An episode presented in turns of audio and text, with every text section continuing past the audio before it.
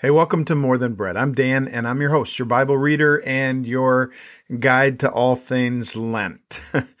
We've entered into the season that most of the church world calls Lent. Now, if you know me and you grew up in a liturgical church, you know that I'm kind of a liturgical mutt. when it when it comes to Advent, we mix and match. We don't get all the colors right, or sometimes even the number of the candles. I I think I've preached on Ash Wednesday once, Pentecost Sunday three times so, to be honest, I'm really not an expert on Lent. I know Easter, I know Palm Sunday pretty well, Good Friday, even Maundy, Thursday, but but all I knew about Lent was it was a season where McDonald's goes all in on Friday filet of fish sandwiches and and people give up chocolate. All I knew about Lent was that a lot of people have given up a lot of stuff for it. I mean, come on, how many times have you heard someone say, "Yeah, I gave that up for Lent"? All I knew was that Baptists didn't do it. So I, I, Googled, why don't Baptists do Lent? And I found out that it's because Lent is not in the Bible. So we don't do it, kind of like Christmas. And why we don't do that? Wait a minute. So I did a little bit of research. I actually I asked my uh, chat AI to tell me something about Lent, and and and I, I discovered the rich history of Lent. Many of you already know this, so forgive my ignorance, but along with being a time of preparation for the celebration of the resurrection, Lent is also a reminder of the 40 days that Jesus spent in the wilderness preparing for his mission to rescue humanity.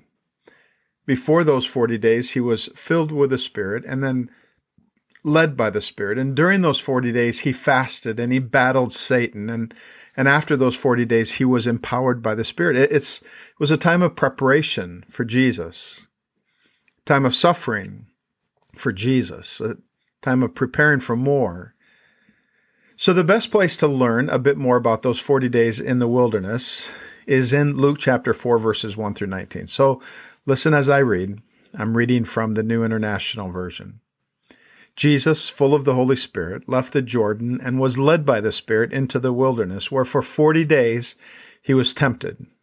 He, he was tested. He was tried. He was battled and battled by the devil. He ate nothing during those days, and at the end of them he was hungry. And then the devil said to him, If you are the Son of God, tell this stone to become bread. And Jesus answered, It is written, Man shall not live by bread alone do those words sound familiar? It's like our theme verse for More Than Bread.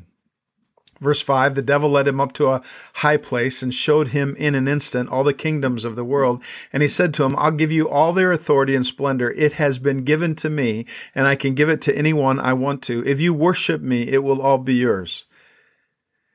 And Jesus answered, It is written, Worship the Lord your God and serve him only.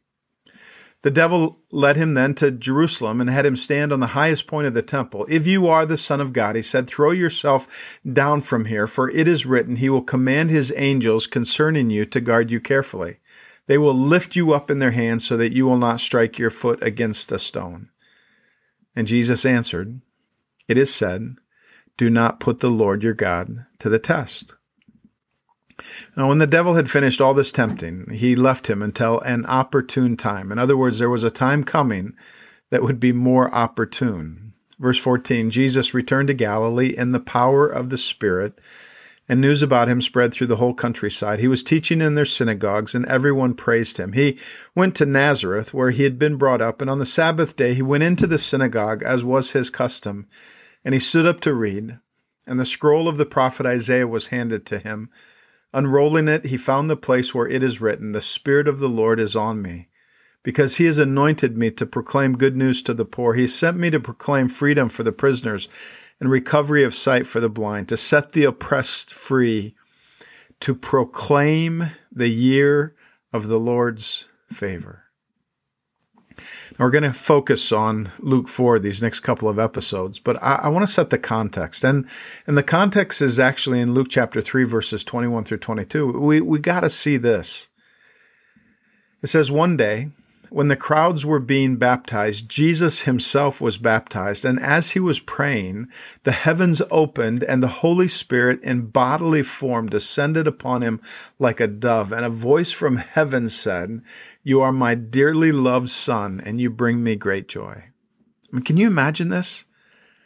the heavens open and God breaks the silence. In fact, since the days of Malachi in the Old Testament, for about 400 years, God had been silent. And now God breaks the silence, and the very first words out of his mouth are, This is my son. I love him. He pleases me. God breaks his silence at a baptism. He breaks the silence with the applause of heaven. It was September 1993. The baseball season was nearing its end. The first place Phillies were visiting the second place Expos. And on the very first game of the series, the home team Expos came to bat trailing 7 to 4. When their first two batters reached base, the manager sent the pinch hitter to the plate, rookie Curtis Pride. Pride was hitless in the major leagues. He took his warm up swings, walked to the plate, and on the first pitch laced a double scoring two runners and the stadium thundered with applause as 45,757 fans screamed their approval. The Expos coach called time, walked towards Pride and told him to take off his batting helmet. It, it took a moment, but then realizing what his coach meant, he tipped his cap to the appreciative fans. After the game, someone asked Pride if he could hear the cheering. This person wasn't giving the rookie a hard time. Curtis Pride was 95% deaf. Pride said, Here, pointing to his heart. I could hear it here. For just a moment, I, I, want you to imagine your heart in that moment or a moment like that. Just the thunderous applause, the, the realization that in this one moment you got it right, the deep inner satisfaction. Maybe it came for you sitting on the front seat of your son or daughter's achievement. Tears filled your eyes as they called their name. Maybe it came when someone recognized your sacrifice for them. Their simple thank you was your thunderous applause. Maybe it came in the accomplishment of a dream or, or maybe it was the courage to just take a step towards the dream. Maybe, maybe there's a relationship that was always so difficult, but you hung in there and you prayed and you gave and you forgave. And this year their hearts softened whatever it was, you just had this sense that even God Himself must be pleased with what you'd done. Have you ever felt the applause of heaven in your heart? Uh, let's let's focus for just a, a, moment on that applause. You, you know, I, I remember uh, a few years ago I had the chance to baptize 52 people in Myanmar. About half of them were children and students from Agape, the orphanage, and half of them were from uh, and half of them were from Agape and ICTS, the the school, the theology school, and about half of them were former Buddhists who had accepted Christ as their king if you've ever been to a baptism at Calvary or all around, all the way around the world in Myanmar, there, there are similarities. People gather around and, and the pastor or the leader is in the water. The person who will be baptized comes down and we put them all the way under, every bit under the water in the name of the Father, the Son, and the Holy Spirit. And when they come up, the place erupts with applause. Uh, a few years ago, I had the opportunity to be on the sidelines for the blue white game. Actually, it was more than a few years ago. But Coach Franklin had asked Harold and I if, if we would be chaplains. So we came and said a prayer before the game. And I'd been on the sidelines once before, but I'd never run out with a team. And it, it was actually pretty amazing running out in the midst of 70,000 people cheering. Uh, that's what I imagine. Not just a quiet smile and a whispered affirmation, but the thunderous applause of heaven. You know, we can visualize the all powerful God always in control, the holy God who hates sin, but what about a God who fills Beaver Stadium with cheers? This is sacred delight, and, and it's best heard in the heart. And by the way, listen to me, it is for you. The applause of a father who is your greatest fan, a father who delights in his kids, some of you are thinking, yeah, but that's Jesus, not me. He cheered Jesus. He's probably shaking his head when I was baptized because he knew I'd mess up, I'd sin. He, he knows I'm not worthy to be his kid. But listen to Paul's words in Romans 6. He says, Or don't you know that all of us who are baptized we were baptized into Christ Jesus and we were baptized into his death. We were buried with him through baptism into death in order that just as Christ was raised from the dead, we too may live a new life. Now listen, of course, Paul is saying that our baptism represents the life and the death and the resurrection of Christ. Our baptism is a statement of faith that because Christ was resurrected, we too can live resurrection lives. But don't miss this. Paul says that we are baptized into Christ. We are baptized into Christ. We are participating in Christ's baptism. What, what Father God cheered that day, He cheers for you. He, he cheers, this is my son. This is my daughter. I, I love you. You make me happy. You please me. Listen, this is how God sees you in Christ. This is what God thinks of you. Father God is not eternally disappointed in you. He, he isn't always shaking his head in annoyance or sadness or anger. That this couldn't be farther from the truth. If you're a child of God, the one thing he always feels for you is love. He loves to cheer you on like a father cheers on his son or daughter. So, so why is it that we think God's face toward us is, is often filled with disappointment or sadness? Why, why do we question his love? I think at least in part it's because we equate God's love with our comfort. If if God loves us and we perform well, then everything will be good and comfortable. That's kind of what we think. And and then we go through difficult times. Times when others don't love us, times when we're filled with shame and, and life just hurts. It sucks. Times when we seem to be headed straight into the wilderness after his baptism. This, this amazes me. Jesus is sent immediately, right away, without pause, into the wilderness. I, I don't want to scare you. I'm actually telling you this to give you hope. In Luke chapter 4, verses 1 and 2, it says, Then Jesus, full of the Holy Spirit, returned from the Jordan River and was led by the Spirit in the wilderness, where he was tempted by the devil for 40 days. Jesus ate nothing all that time. Luke sanitizes this a bit, this a bit, but Mark describes it this way in Mark 1. It says, And a voice from heaven said, You are my dearly loved son, and you bring me great joy. And then the Spirit immediately drove, compelled Jesus into the wilderness. The Spirit made sure that Jesus went into the wilderness. Man, about all you can say is, That sucks. You're my son. I love you. You bring me great joy. So I'm going to drive you into the wilderness.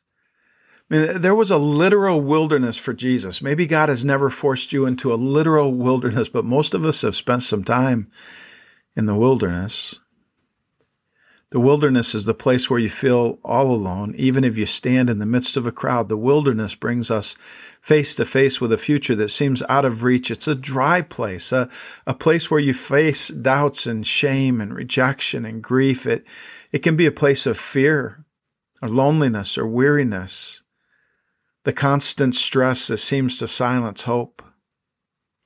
The wilderness is a place where you can lose your sense of direction. You, you wander around in circles asking, why is this happening? Will this ever end? But, but more than all of that, the wilderness is a place of battle where our hearts are tested.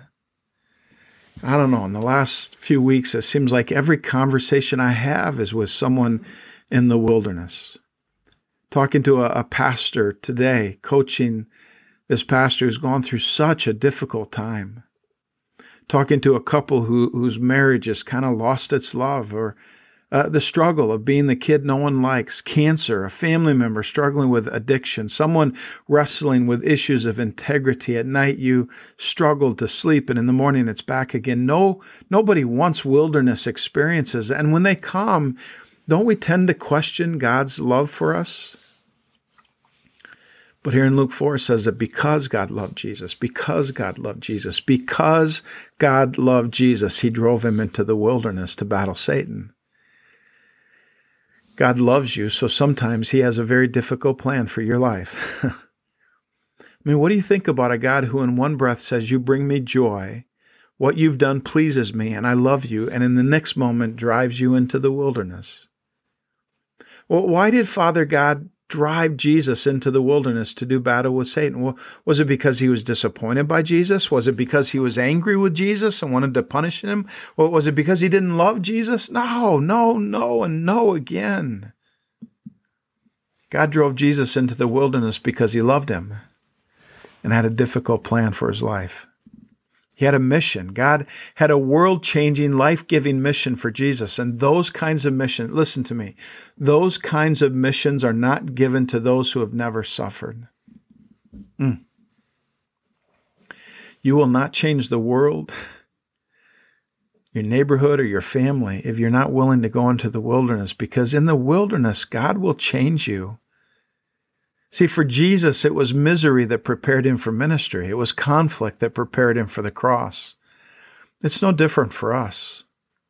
Misery prepares us for ministry. Tribulation authors our testimony.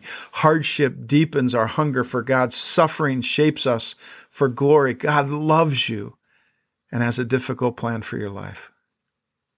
I mean, when in the Bible did God ever give someone a comfortable life that led to an easy job? When did God find it necessary to interrupt time and space to tell someone, I got a mission for you, but it's not going to be very difficult or take much time? It's not going to cost you or get you into trouble. You can do it in between the more important assignments that you think are most important. No big deal. God never does that. Noah gets the ridicule of his neighbors as he builds an ark zoo safety net for humanity. David takes on Goliath before he gets to be king. Daniel gets thrown into a lion's den in order to talk, in order to show a king whose God is really God. Mary gets a supernatural conception with the possibility of being stoned for adultery. God uses the wilderness to prepare us for our mission.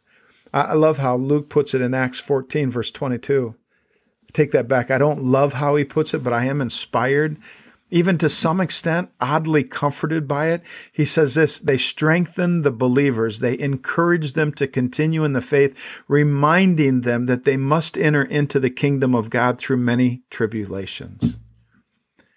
See, Luke is basically saying, listen, you guys, that wilderness stuff is to be expected. This is normal. It's kingdom of God 101 entrance exam stuff. So, so listen, if you're in the wilderness right now, I'm, I'm talking to you. If you're in the wilderness right now, I know it's hard.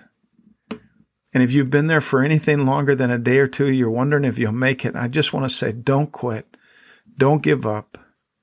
Your story is not finished till God puts down his pen. And he hasn't. Let me pray for you. Father, for every person who has gone through suffering, is going through suffering or will go through suffering. God, I, I, pray for the comfort of your spirit. I pray for the strength of will, for perseverance of spirit that comes from your spirit, from your power, from resurrection power that you give to us, Jesus. I, I pray, Father God, would you speak to the heart, to the mind, to the soul of each and every person who's going through a tough time? Would you remind them would you let them know? Maybe, maybe they feel like they're, they're finding it out for the very first time. Would you let them know how very, very, very much you love them? That, that the applause of heaven is for them. God, we're so grateful for all that you do for us. I pray that during this time of Lent, this season of preparation, that you would prepare us for more there's a, a somberness, a sobriety to considering what Jesus went through for us, but there's also a joy and a peace and a sense of expectancy at what you have in store for us. Prepare us for more. In Jesus' name we pray. Amen.